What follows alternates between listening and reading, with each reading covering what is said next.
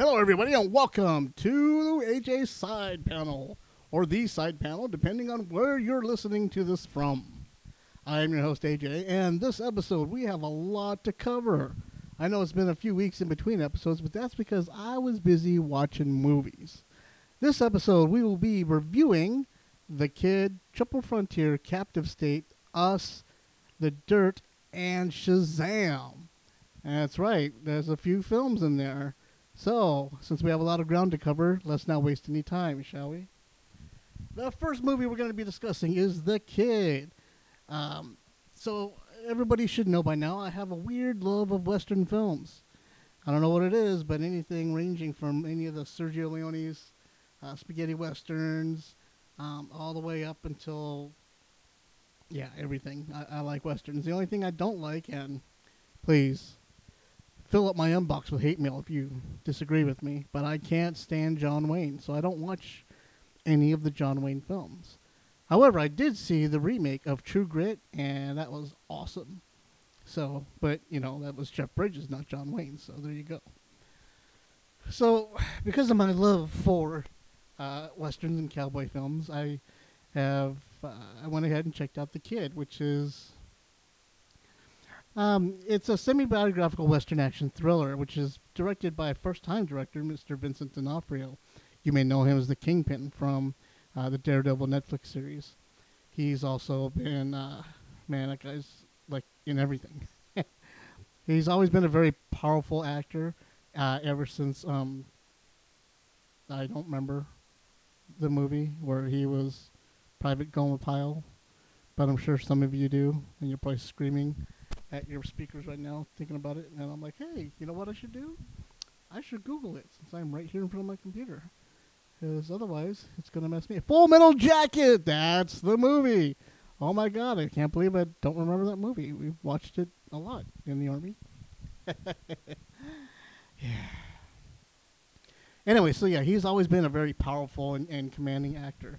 And so to see him take it on his first directorial debut uh, with this film had me excited, so I, I, pretty much ran to the theater to see it. Um, this movie is uh, it's kind of weird. I was attracted to it not only because of Vincent D'Onofrio, but because um, it dealt with Billy the Kid and Pat Garrett. Now, I know we all know we've all seen Young Guns one and Young Guns two, and pretty much everything that we know about Billy the Kid and Pat Garrett comes from that film. Sure, there have been other stories told, other films made, but we, as people of my generation, will tell you that Young Guns was the Billy the Kid movie. Um, so of course I was immediately like, "Ooh, even more awesome! I'll check it out." It turns out that the Billy the Kid Pat Garrett story takes kind of a back seat in front of a main story, which is about this other kid who um, named Rio. Him and his sister Sarah are running from their uncle after having accidentally killed their father in an act of self-defense. So during this time, the Billy the Kid Pat Garrett story intersects and and crosses over with what they're trying to do. Now, for the most part, I liked this movie a lot. I was very excited to see it. I, I uh, the last western I had seen was uh, the Sisters Brothers, um, which was awesome until the end. so I was hoping that I would run into another movie, another western that would um, not follow in that same tradition, and thus wash the bad taste out of my mouth from the from the Sisters Brothers. Man, was I wrong. Uh, this movie was great. Like the first two thirds of the film was really awesome. I was down for. it. I was watching it. I was even excited to see uh, Dave Rudabaugh, you know that name mentioned again from uh, Young Guns 2. So I was like, "Yay, familiar characters!" Woo um, but then there comes a point where it becomes where the story of Rio and his sister Sarah uh, begin to take precedence again and prominence and then you run into the uncle who is portrayed by Chris Pratt, and he has the worst fake beard I have ever seen anywhere. I mean, this thing, it was like so distracting that you couldn't look anywhere else. It's like a bad comb over, or when you notice a man's toupee, you just can't. And it just, that's the story. From now on, that's the story. That's what you're going to remember. You don't remember that you saw the toupee at a funeral, or if you saw it at a wedding, or if you saw it on a topless dancer. All you know was this horrible toupee, and that's what you're going to be talking about for the rest of your life. That was the end of this movie. That was this beard. It it, it took over the movie. It it was the only thing you can see, and it distracted you from everything else. And in but in that moment, it also made you realize, huh, maybe this movie isn't as good as I thought it was. Maybe whatever uh, gloss had, had shined over into my eye to make me believe that this movie was really good isn't because if they couldn't even afford a decent looking beard for Chris Pratt, then maybe they the acting and all that isn't as good as I thought it was. So it made me question the movie from then on, which is unfortunate because up until that point, I was all about it. I was like, you know, glamored and everything for it. But unfortunately, Chris Pratt's Chris Pratt's beard came along and just killed the film. So there you have it. I, I don't know even want to know what to give like seven, seven and a half out of ten.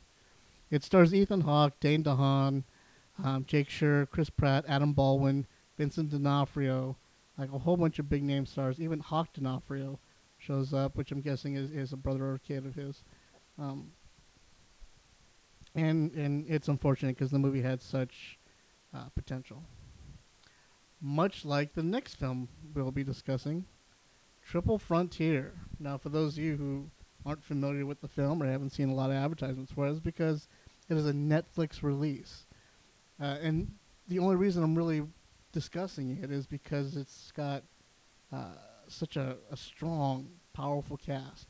And I was very excited to see this movie. Ben Affleck, Oscar Isaac, Charlie Hunnam, Garrett Hedlund, and Pedro Pascal. Uh, the story is about these five guys who decide to go rob uh, a, a, drug cartel uh, boss. His um, uh, I can't speak anymore. See, the beard just messed me up. it's about these five ex Delta Force guys that get together and decide to rob a drug cartel leader's headquarters. His entire house is where he's been stashing all this money he's accumulated over the entire time of his criminal of his reign over his criminal empire. So these guys decided that they're going to go down and seize the money uh, and, and, and try and bring it home and split it up because they've all had hard times since leaving the military. Um, it sounded and it looked like a really great action film, uh, great powerful players, and I was all about it until once again, the last third of the movie, where it just seems to drag and doesn't make any sense. It even gets you to the point of questioning, well, what was the point of this movie anyway? Um, or even this adventure. Uh, so much so that they even voiced their opinions about it toward the end of the film as well. So, um, I don't know. You may enjoy it. Like, I may be just biased on it uh, because having served in the military and stuff, I, I know I can see some of the stuff, but I don't think so. I think it had some issues cl- wrapping itself up. But it's on Netflix, so if you have Netflix, go check it out. It's called Triple Frontier. Um, yeah, there you go. The next film I saw, which was uh, I was very excited to see this film as well, is uh, Captive State. Um, this movie stars John Goodman, Ashton Sanders, Jonathan Majors, Machine Gun, Gun Kelly, and Vera Farmiga. Um, it is about. Um, the story is 10 years prior to this movie taking place, the, the point of view that you're seeing. Uh, aliens came down and took over the entire country. And during that time, they have restructured the government and how things are working and how things have run. And since then, nobody has been wanting for anything. Um, and so we're now here, 10 years later, uh, faced with this child who is the younger brother of one of the icons of a revolutionary act that had taken place years prior in trying to defend Earth from or take Earth back from the alien uh, alien group called the Legislators and that's where this film goes. Um, from beginning to end, I really enjoyed this movie, but it's not the movie I thought it was going to be. And and that's not necessarily a bad thing. You go in thinking that this is going to be like uh, some alien stuff going on. You're going to see uh, a lot more alien, a lot more fighting, a lot all this you know uh, political or just warfare. You're going to see alien warfare going on. And instead, uh, you don't. You see the beginnings of a revolution of what would normally be, I can only reference as a terrorist cell um, against the aliens, the legislators, and how this little group is trying to organize to take action against uh, a certain public event that that's going to happen. And so there's very little in- alien interaction. You hardly ever see them, but you are introduced to what the world is like now that they have taken over. And in so, it kind of pulls you in deeper into that side. So instead of an action, over the top actiony alien fighting warfare movie, you get more of a uh, a, a deeply spy written type of film, you know, where you go and yeah, yeah, it's it's it, it it just takes that different aspect of it. Um, that it's not necessarily a bad thing. It it was really well done, um, well acted, everything. I mean, I was pulled into the story and I enjoyed it, uh, the ride I took, um, especially once I realized where the ride was taking me. So you know, I, had a great time with it. There's a big twist at the end that like blew my mind, but I loved anyway. You do see some of the aliens every now and then, and they are very frightening. And I, I almost want to call them original, but they seem very similar to the aliens you saw in um, that one movie where Tom Cruise dies all the time. And uh, I can't believe I can't. I'm blanking on names, man. It's just like I had it a second ago and then it just went away. Um, yeah, so there you go. Um, the aliens are very similar to those type of aliens in, in that like uh, they look more like active sound waves with the corporeal form, and because of that, it makes it just a wee bit creepier, you know, because they're not really solid, and then they are, and then they're not. Um, but again, if you like this type of film, then Captive State is for you. It's on the theater still. I, I don't think it's doing too well because a lot of people don't know what it's about. But if it is near you, man, go check it out because I think it's worth it. So. Moving on to the next film. All right, so I saw this movie two days ago, uh, and yeah, I'm still dwelling on it, um, trying to figure out what I felt about the film. Please hold on. Now, the movie being Us, directed by Jordan Peele. It's the second directorial film that he's put out. The first one was Get Out. We all enjoyed Get Out. We thought that was like the whole, you know, like, oh my God, that's just amazing and awesome and the total new viewpoint than we've ever seen.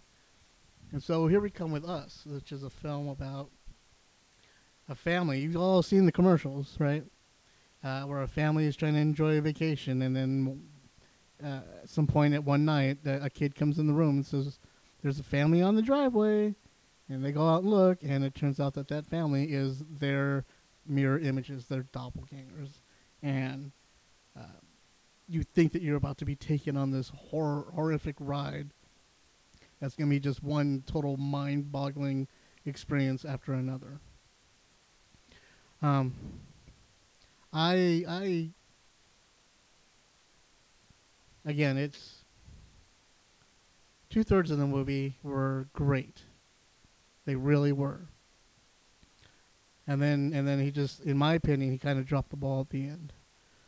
And um, I'm I'm hoping that Jordan Peele doesn't become the next M Night Shyamalan, because this film had a lot of great potential and a lot of creepy, scary elements. You know, but and so did Signs. I I loved Signs. You know, you were scared this alien attack was happening. All these things were going on. You don't know what's going on next. Everything seems so weird and scary, and then they attack a planet full of water and attack people that are predominantly water and their uh, water is their weakness. that kind of a letdown. That was us for me. A lot of other people came out of that film and they were oohing and awing, and I know a lot of people are still oohing and awing. But for me, it seemed to have dropped the ball. Like it felt like Jordan got to a point where he had to explain everything, and he just he didn't do it right. Um, everything about this movie that is creepy and surreal and freaky and has you on the edge of the seat is in the trailers. And if you had just shown me a trailer of this movie, uh, I think I would have thought the movie was going to be amazing. But then you get to the reasons and the explanation and why all this stuff is existing, and it kind of takes away from it. And I was a little upset. Now, I will freely admit that our movie theater had some problems. We went into the first half hour of the film with bad, um, bad speakers, bad sounds. We couldn't really hear what they were saying. Everything seemed muffled, muffled, and, and they had to go and restart the movie. So that could have caused my biased my opinion to change and shift because anything that was scary and creepy in the first half hour or so, we saw almost on uh, like we had seen, and then we had to rewatch it and saw all the the the scare and getting into the movie and being drawn in was taken away from us. So I, w- I freely admit that that could be the cause, and because of that, I was more hyper aware of all the explanations and the reasons and stuff behind uh, everything that they were trying to explain. Um, however, I will try to go see it again, preferably in a theater that where the sound works, and hopefully, I will not have that experience. So, mm-hmm. out of ten, I'll give it a good solid eight and a half, but I don't think it's Jordan Peele's strongest movie. Granted, he's only put out two movies. I just know he has something better in there. You know, much like M Night, like he has something better in him, and you knew that. So that's why you kept giving him chances, and it wasn't until uh, Split that he paid it off. You know, everything up until that point, after Unbreakable, was like, really, dude? It was the wind. Are you are you serious with the wind, or some chick in a pool? you know, it was you know everything was like it had so much potential and strength behind it, but you you knew that he could do better, and he did with Split, and even in some aspect, um, with the third part of Split, because I can't remember. Remember, I'm old. I don't have a memory. Um, it's the same with Jordan Peele. You know something's there, man. You know he showed us with Get Out, and he kind of gives it to us and us, but it's not fully realized. It's not fully out there. When he comes out and it shines, it's going to be the brightest light you've ever seen, and you'll be glad you went along for the ride in the meantime. So, that is us. Uh, the next movie is The Dirt. Now, again, you might be wondering why am I reviewing a Netflix film? Well, I am a child of the 80s and thus uh, uh, a groupie and a dork for Motley Crue. so, um, I was uh, I completely forgot that it had come out. I didn't even realize it was coming out on Netflix. I was totally expecting to, to see it in the theater uh, until last night. I came across it and was like, "Ooh, The Dirt," and I watched it. The Dirt explains the behind-the-scenes life story of Motley Crue, the craziest, uh, worst, you know, the the band with the worst reputation in the world, uh, the most notorious rock band ever in Motley Crue. Uh, is based off the book, which was written by Tommy Lee Mick Mars, Vince Neil, and Nikki Sixx. Um, so yeah, th- this movie was an interesting film. Um, the actors all were horrible. I mean, the, these are like uh, B-rated, no big name stars that you would grab to make a quick film and save a buck.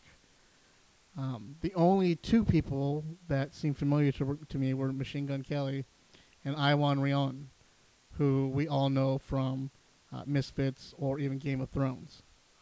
Um, but this film takes us on a journey from uh, the formation of the band until their final performance New Year's Eve 2015. Again, with the acting and everything being what it is, the the imagery and the story that they're trying to play does come across. Uh, there is um, yeah, there's like a lot of sex and nudity and partying and drug use and everything you would expect in there. And for that, it tells a good story. But unfortunately, because they chose to go with um, the the actors that they did, it it didn't feel like Motley Crue to me. And on top of that, the music and the songs that they portray, that show them playing, with the exception of like Shout at the Devil and Livewire, everything else was like B sides of their albums instead of uh, they didn't even go through uh, um, Home Sweet Home. Like they glance over it and you hear them playing on the keyboard here and there, but they never really go into the full song or showing them perform it anywhere, uh, which is unfortunate. Same with Dr. Feelgood. You would think that they'd want to do Dr. Feelgood, but instead they played SOS, same old situation. And so they're playing all these B sides instead of the major songs, which made them famous, which made them break the records and and amass the money enough to party it themselves to near death. Um, so it, in that aspect, you know, yeah. If you're a fan of Motley Crue, if you've always been curious about what's going on, uh, then I would check it out. One thing I will tell you though, it does not touch anything at all as far as Tommy Lee and Pamela Anderson, or Tommy Lee and anything else other than Heather Locklear. Like his his love story stops at Heather Locklear. Everything else um, doesn't seem to matter enough or is not important enough for them to talk about. Which makes me wonder if they didn't have the rights to those songs and to those actresses enough to tell their story, which is really sad because I was curious about about all that. Um, so that is also on the Netflix, so check it out if you got a chance. Finally, the last film to review this week is a movie that's not even out in theaters yet. What? That's right. It doesn't come out until April 7th.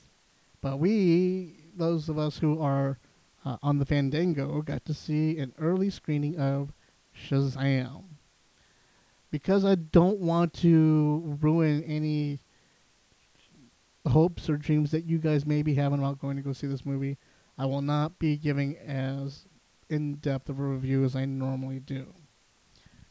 Except to say that this film is DC's big hope. There's two movies that DC are going to be putting out this year that they're hoping will allow them to continue on with the DC entertainment universe that they have, their filming universe. If these two films are successful, then it will let them know to continue along the same path with the same characters that they already have. If these two films bomb, then they'll have no choice but to reboot and start over again with new actors and characters and stories. Having said that, those two films that they're heavily relying on are Shazam and Wonder Woman 84. This would be the first of those movies. I, I see this movie going very far and pulling in a lot of money and cheers and enjoyment for everybody. It is a fun romp. It's big with powers. Eh, let me review that. Let me rewind that. It's the movie Big with Tom Hanks if they had superpowers. That's what this film is. So if at any point in time you've enjoyed that story from Big and were curious about, hey, what if he had superpowers? That'd be awesome. This is the movie for you. Um, it stars uh, Asher Angel as and Zachary Levi as Billy Batson Shazam, Mark Strong as Dr. Thaddeus Sivana, who is the main bad guy, uh, Jack Dylan Grazer, and Adam Brody as Freddie Freeman, Djimon Hounsou as the Wizard Shazam, and a slew of other characters which I cannot say any more without giving away what happens in the film. So, there. Um, what can I say? Did I like the movie? I really did. I enjoyed it. I thought it was a lot of fun. Um, I thought maybe it took them maybe just 10, 15 minutes too long to to get to the, the the last third of the film. But other than that, I thought they did a great job. Zachary Levi looked like he was having a blast with this film. as were the kids and everybody else in it also. Um, I will tell you that there is two end credit scenes. There's a mid credit scene, and there's a scene after the movie's over. The last scene is not necessary for any type of continuity or anything like that. So if you are full of soda and need to get out of there fast, you won't be missing much. And I'm sure at any point in time it'll be online for you to view anyway. Uh, but the the mid credit scene is important, and you should stick with it, and at least watch that part. I think it was uh, really well done. Um. So yeah, there you have it. Uh, a lot of movies we covered, a lot of uh, disappointments, and a lot of happiness. So I hope this helped everybody out. Please send me any questions, comments, regards to anything. If you don't agree with any of my opinions, if you do agree, if you just want to talk, just shoot me an email, forbiddenpanel at gmail.com. Um, you can find me on all the social media w- networks everywhere, either under Forbidden Panel or Drayvn, D R A Y V N, at any of Instagram, Twitter, all that stuff. Either way, I'll be answering them. I will be at WonderCon this next weekend coming up. Find me on the floor, say hi, give me a hug, high five, iced tea, whatever it is that fits your fancy, and join us for the Forbidden Panel Company dinner at Fire and Ice on Saturday night at 7 p.m.